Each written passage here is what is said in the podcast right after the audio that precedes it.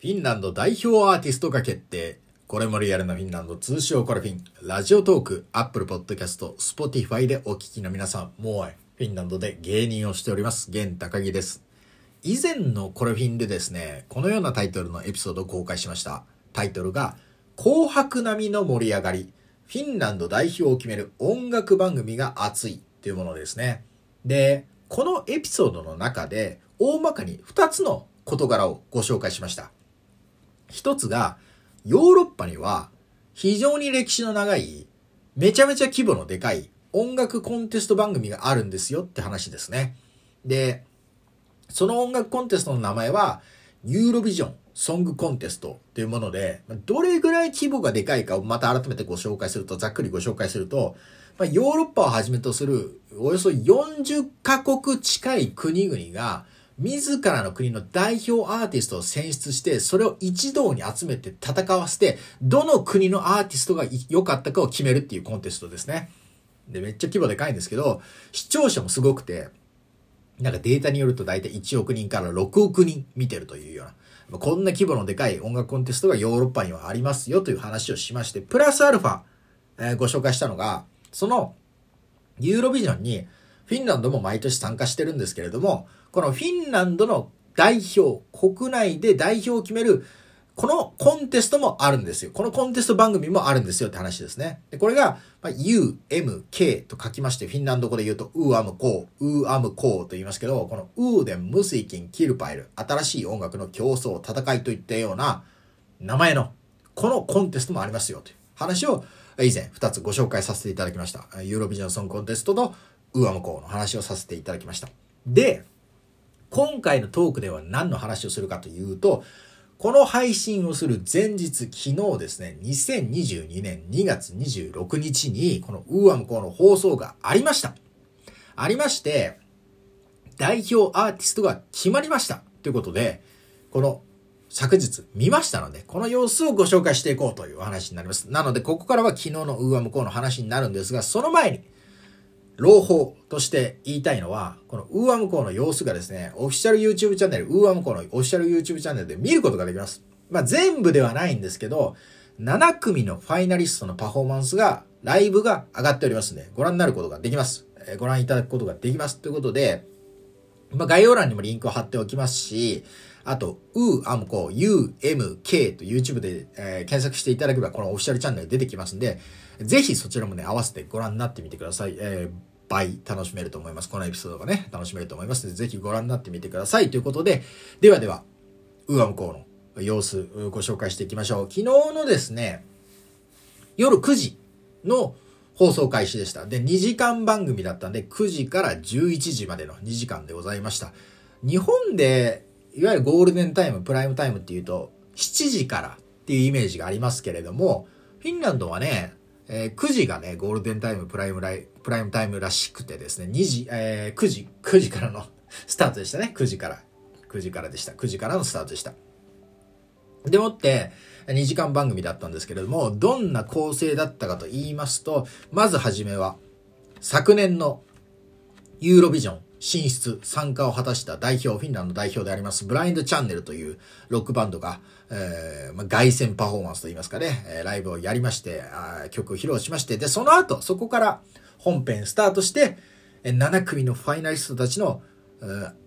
まあ、パフォーマンスが連続してきました。曲紹介があって、えパフォーマンス、曲紹介 VTR があって、パフォーマンスって感じで進みまして、で、その後、視聴者投票の時間があって、で、あと視聴者投票と、あと、なんていうんですか、他の審査員票があるんですけど、それが合算した結果発表があって、ポイント発表があって、最終結果、優勝者が決定するという、こういう2時間でしたね。もうあっという間に進んでいく濃密な2時間でございましたけれども、こういう感じで進んでいきました。で、先にですね、どのアーティストが優勝したかご紹介しますと、ザ・ラスムスというですね、ロックバンドですね。今回のウアムコーでは一番最初にパフォーマンスを披露したんですけれども、このザ・ラスムスが優勝いたしました。もうで、なんかね、もうキャリアも長いらしいんですよ。もう30年ぐらいあるっていうこのベテランがですね、もう今までのキャリアをですね、もう見せつけるかのようにね、もう安定のライブをして、ま、優勝したということになりますね。なので、まあ、優勝したのはザ・ラスムスなんですけれども、ちょっと改めて全体振り返ってみましょう。個人的にはね、ザ・ラスムス、まあ、が勝っちゃうんだろうなと思ってたんですよ。というのも、事前に YouTube で、あの、ファイナリストの曲は紹介されてたんですね。で、再生回数がラスムスだけ100万回超えてたんですよ。で、フィンランド人口550万人なんで、100万回でも、まあ、なかなかなすごい再生回数なんですけど、100万回超えておりまして、ザ・ラスムスと、まあ、もしかしたら他のアーティストで勝つかもなという風に思われてたのは、2組いまして、ベスという女性アーティスト。これがね、80万回ぐらい再生されてまして、で、同じく80万回ぐらい再生されてたのが、サイアンキックスというですね、女性アーティスト、女性ボーカルのロックバンドですね。で、この3組、ザ・ラスムスがそのまま行くのか、ベスかサイアンキックスがまくるのか、みたいな感じだったんですね。で、個人的にはベスを押してたんですよ。というのも、えー、ラスムスは本当になんか、もう昔ながらのスタイルで、もう安定のスタイルで見せつけるって感じなんですけど、個人的には、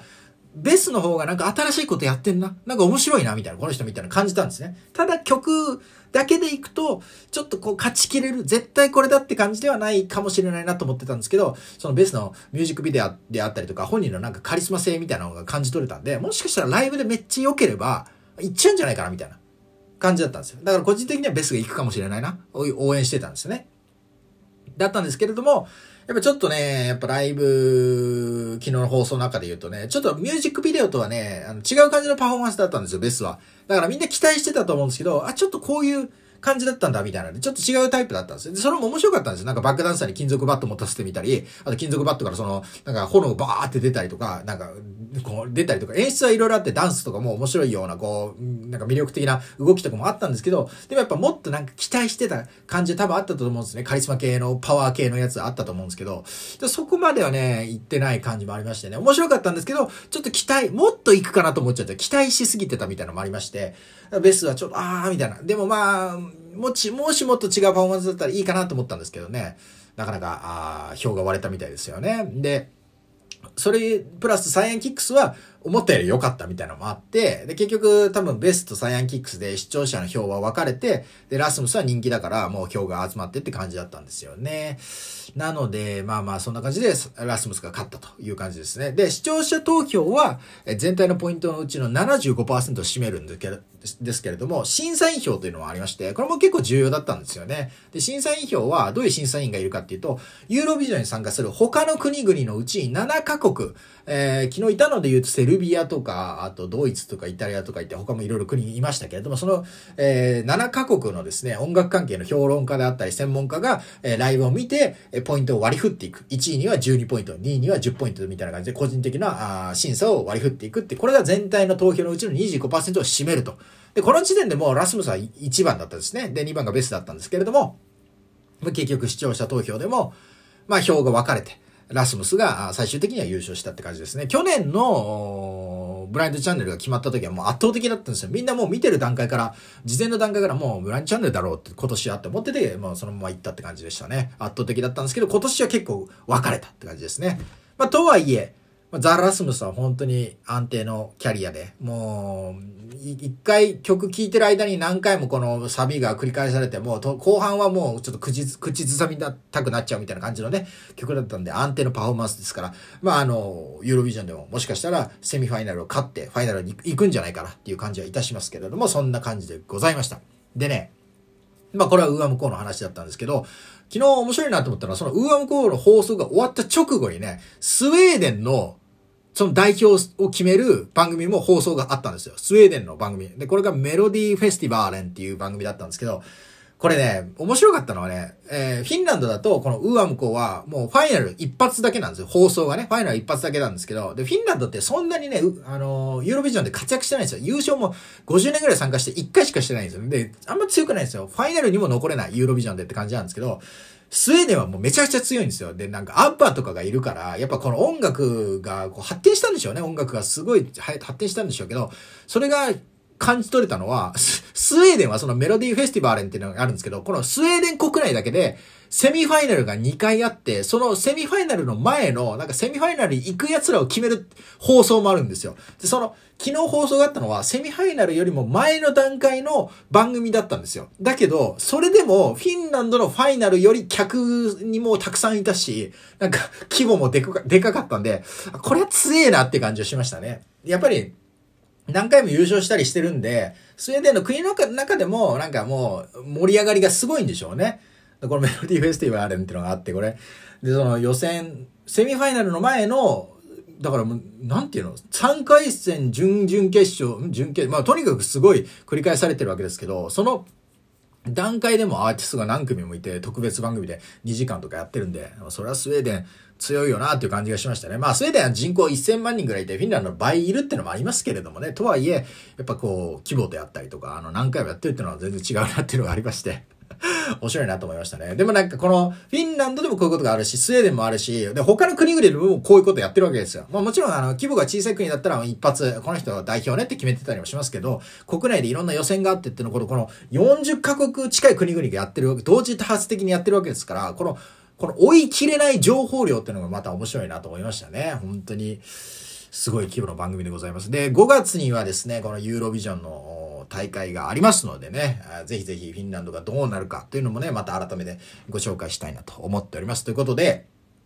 日本では全く知られてない、どうやらアメリカとかでも全く知られてない、このユーロビジョンをはじめとするお話しさせていただきました。フィンランドのですね、ウーアムコ、ウーデン、ムスイキ、ルパイラ新しい音楽の競争、戦いといったですね、番組の様子、改めてご紹介させていただきました。ぜひね、YouTube でご覧になってみてください。フィンランドではこんな盛り上がりがあるんだなということを楽しめると思います。これもリアルのフィンランドということでございます。えー、ということで、これもリアルのフィンランドは、 Radiotalk、Apple Podcast、Spotify のポッドキャストに加えて、YouTube、Twitter、Instagram、 note でも配信しております。概要欄のリンクからアクセスするか、これもリアルのフィンランドで検索してみてください。ということで、今後もですね、えー、様々なエピソードをお届けしていきますので、ぜひともお楽しみにしていってください。それではまた次回別のトークテーマでお会いしましょう。さよなら。もいもーい。